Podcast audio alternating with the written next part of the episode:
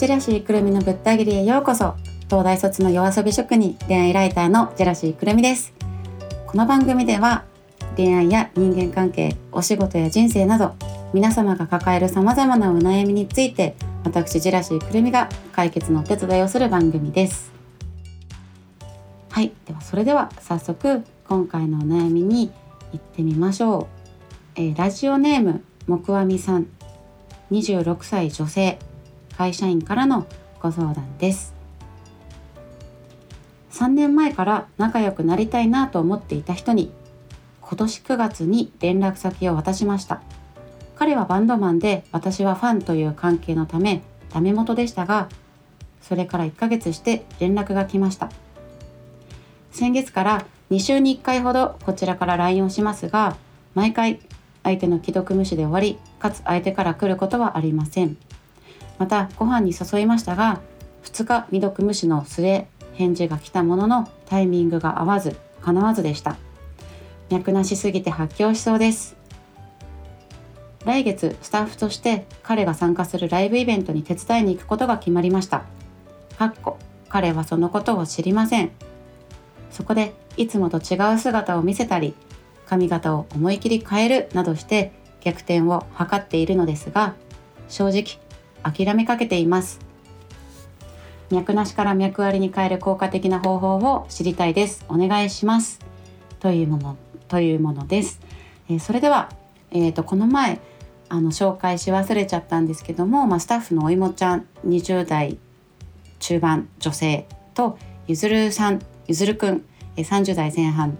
男性にこの2人にお手伝いをしてもらいながら、えー、お話ししていきたいと思います。えーとまあ、まとめるとあの、まあ、脈なしの男性にずっと3年間片思いしていてようやく連絡先が、えーまあ、ゲットできたものの、えー、と脈なしすぎるっていうことですね。まあ、結構あの3年2年間ぐらい23年片思いしてようやく連絡先ゲットってまあまあスロースタートなのかなとか、えー、とまだみんなで飲んだことはあるけど、まあ、お二人は全然友達としても、まあ、連絡先を知らないってことは友達としても全然関係値がないのかなっていうことで、まあ、バンドマンとファンっていう関係だったと思うんですけれども、まあ、会話がほぼゼロのまま、えっと 3, えっと、3年片思いしていたっていうことですね。で、まあ、バンドマンファンっていう関係値からしても、まあ、友達とは到底言い切れないし全然彼はえーと、私、まあ、木阿弥さんのことを知らないと。で、まあ、男性って結構あのファーストインプレッションというか、まあ、一目惚れとか、まあ、タイプかどうかで、えーと、最初自分から誘うとか誘いに乗るっていうのを決めると思うんですけど、まあ、木阿弥さんの見た目が彼に刺さらなかったのかそれとも、まあ、彼はもう大切にしているパートナーがいて、えー、とその彼女を大彼女もしくは彼氏ですねを大事にするために木阿弥さんにはもう一切連絡をしないっていうふうに決めてるのかもしれないんですけれども、えちょっとこの数行読んだだけだとまあゴリゴリの片思いで、まあ、ゴリゴリに脈ないなっていうのは、えー、感じましたただあのなかなか女子ってご飯誘えないとかいう人いると思うんですけど木阿弥さんがね、えー、バンドマンファンっていう関係なのに、まあ、ご飯に誘ったっていうのはすごいいいことというか、まあ、ナイストライって感じですね。で、まあ、ちょっと自分の、えっと、著書というか本にも書いたんですけど、まあ、片思いって、えっと、いい加減なほど、まあ、うまくいくっていうか、まあ、いい加減なくらいがちょうどいいと思っていて結構ガツガツ自分が好意を持ってないとか、まあ、自分がタイプじゃない異性から来られるとなんか特に女子女子から男子への片思いの場合なんですけどなんか必死になってちょっと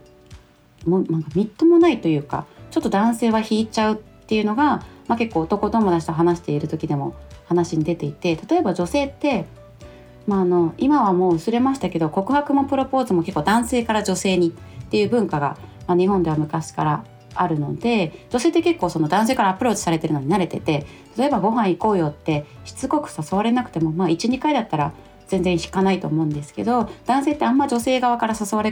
ることないので1回ならまあ嬉しいなぐらいかもしれないんですけど2回も3回も何回も毎回あっちから連絡が来て、えー、と断ってるのに何回もご飯の誘いが来るっていうのは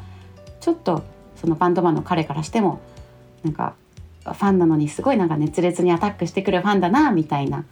えー、意見を持たれるのではないかなっていうところでそういうリスクもあるのかなと思います。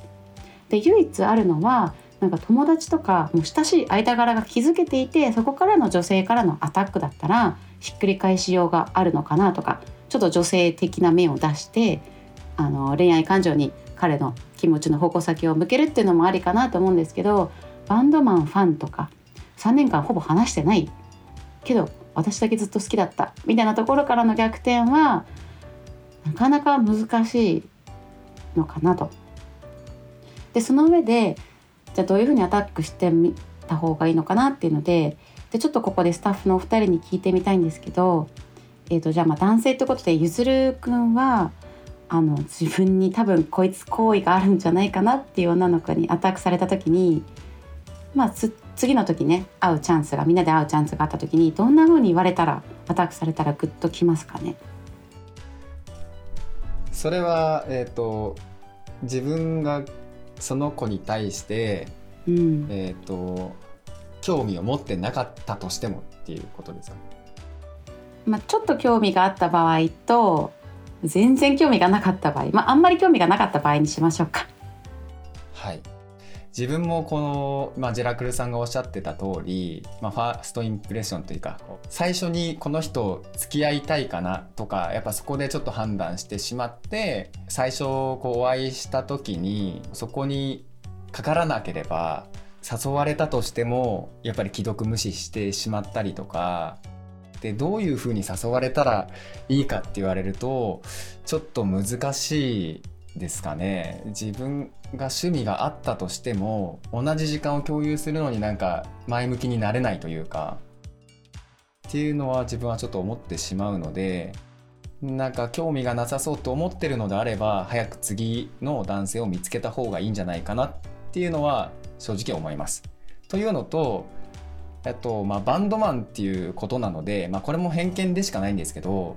まあ、バンドマンあとバーテン美容室で働いてる人と付き合うには覚悟を持った方がいいなっていうのはちょっと思ってしまうのでなのでうん、まあ、次行ってしまった方がいいんじゃないですかね。っていう意見です。すいません。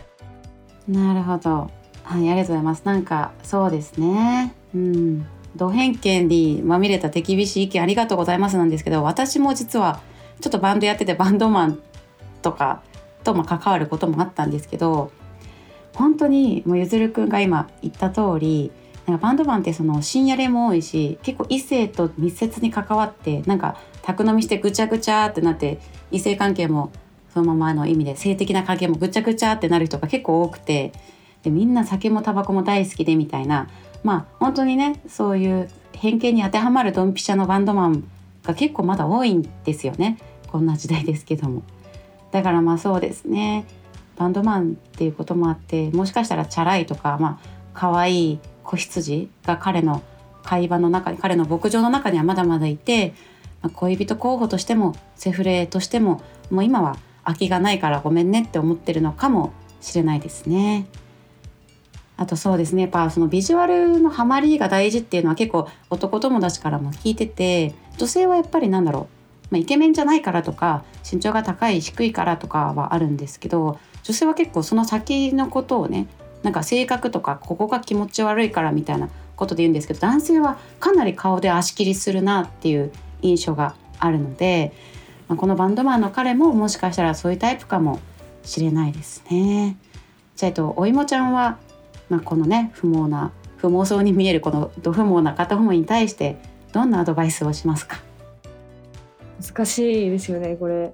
私だ私が、えっと、木阿弥さんの立場だったら片思いして脈なしって分かった瞬間にもうすぐ次行こうってなっちゃうんですけどちょっとこれもう一回読ませていただいてあの木阿弥さんがスタッフとしてそのバンドマンの彼が参加するイベントに手伝いに行くっていうことが決まりましたっていうのがあってもしかしたらその後あのバンドの方とスタッフさんとみんなでなんか打ち上げとかをやったりするタイミングがあるかもしれないなと思ってそういう時に何て言うんですかね距離を縮めるチャンスというかちょっと仲良くなってでこの木阿弥さんの何て言うんですかね、まあ、付き合いたいんだと思うんですけどもしかしたらあのセフレだけでもいいやとかそういう関係だったらそういうなんていうんですか飲み会を利用してアタックしちゃうのもお酒の力を借りてアタックしちゃうのもいいんじゃないかなっていうのはちょっと思いました。いやそう確かに打ち上げ 打ち上げ効果ありますね打ち上げの高まった紅葉と、まあ、今回はバンドマンファンじゃなくてスタッフとして来てる子だから、まあ、スタッフなら先の勢いで食い散らかしても構わないだろうと思い思う最低バンドマンだったら 12回ねちょめするぐらいはありなのかもしれませんという、まあ、最低なアドバイスなんですけど やりたいだけならそうですねね。酒の力でガンガンいきましょうということで。うーん。あとは何ですかね、まあ、大逆転の可能性があるとしたら本当に、まあ、髪型変えるっていうすごいけなげなことをおっしゃってこの木上さんは言ってて。まあ、髪型変えるだけでも確かに女性ガラッとねメイクとか髪型で変えるとか痩せるとかもあるし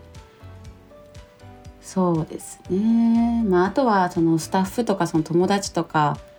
を通してそのライブスタッフのまあ派遣とか友達との付き合いを通してすごく彼と今後めちゃめちゃ頻繁に会うようになってでたまたまなんか、えーとまあ、彼がこいついいなって思ってくれてまあご飯に行くとかはあるかもしれないですね。じゃあまあ方向としてはちょっとちょめだけだったらまあ飲み会の勢いで行っちゃえよってことで本当に付き合いたいんだったら、まあ、他の人を恋人として探そうよと。で彼と付き合うのはちょっと望み薄いよってことで。でもしこの、まあ、といってもまだその木阿弥さんは彼が好きなわけだから他の彼他の男性をどう探しに行こうかっていうことでなんか2人ともそのおすすめの出会い方とか新しい獲物の探し方みたいなのをょっとおすすめがあればちょっとじゃあゆずるくんからなんかありますか？なんか社会人サークルのダンス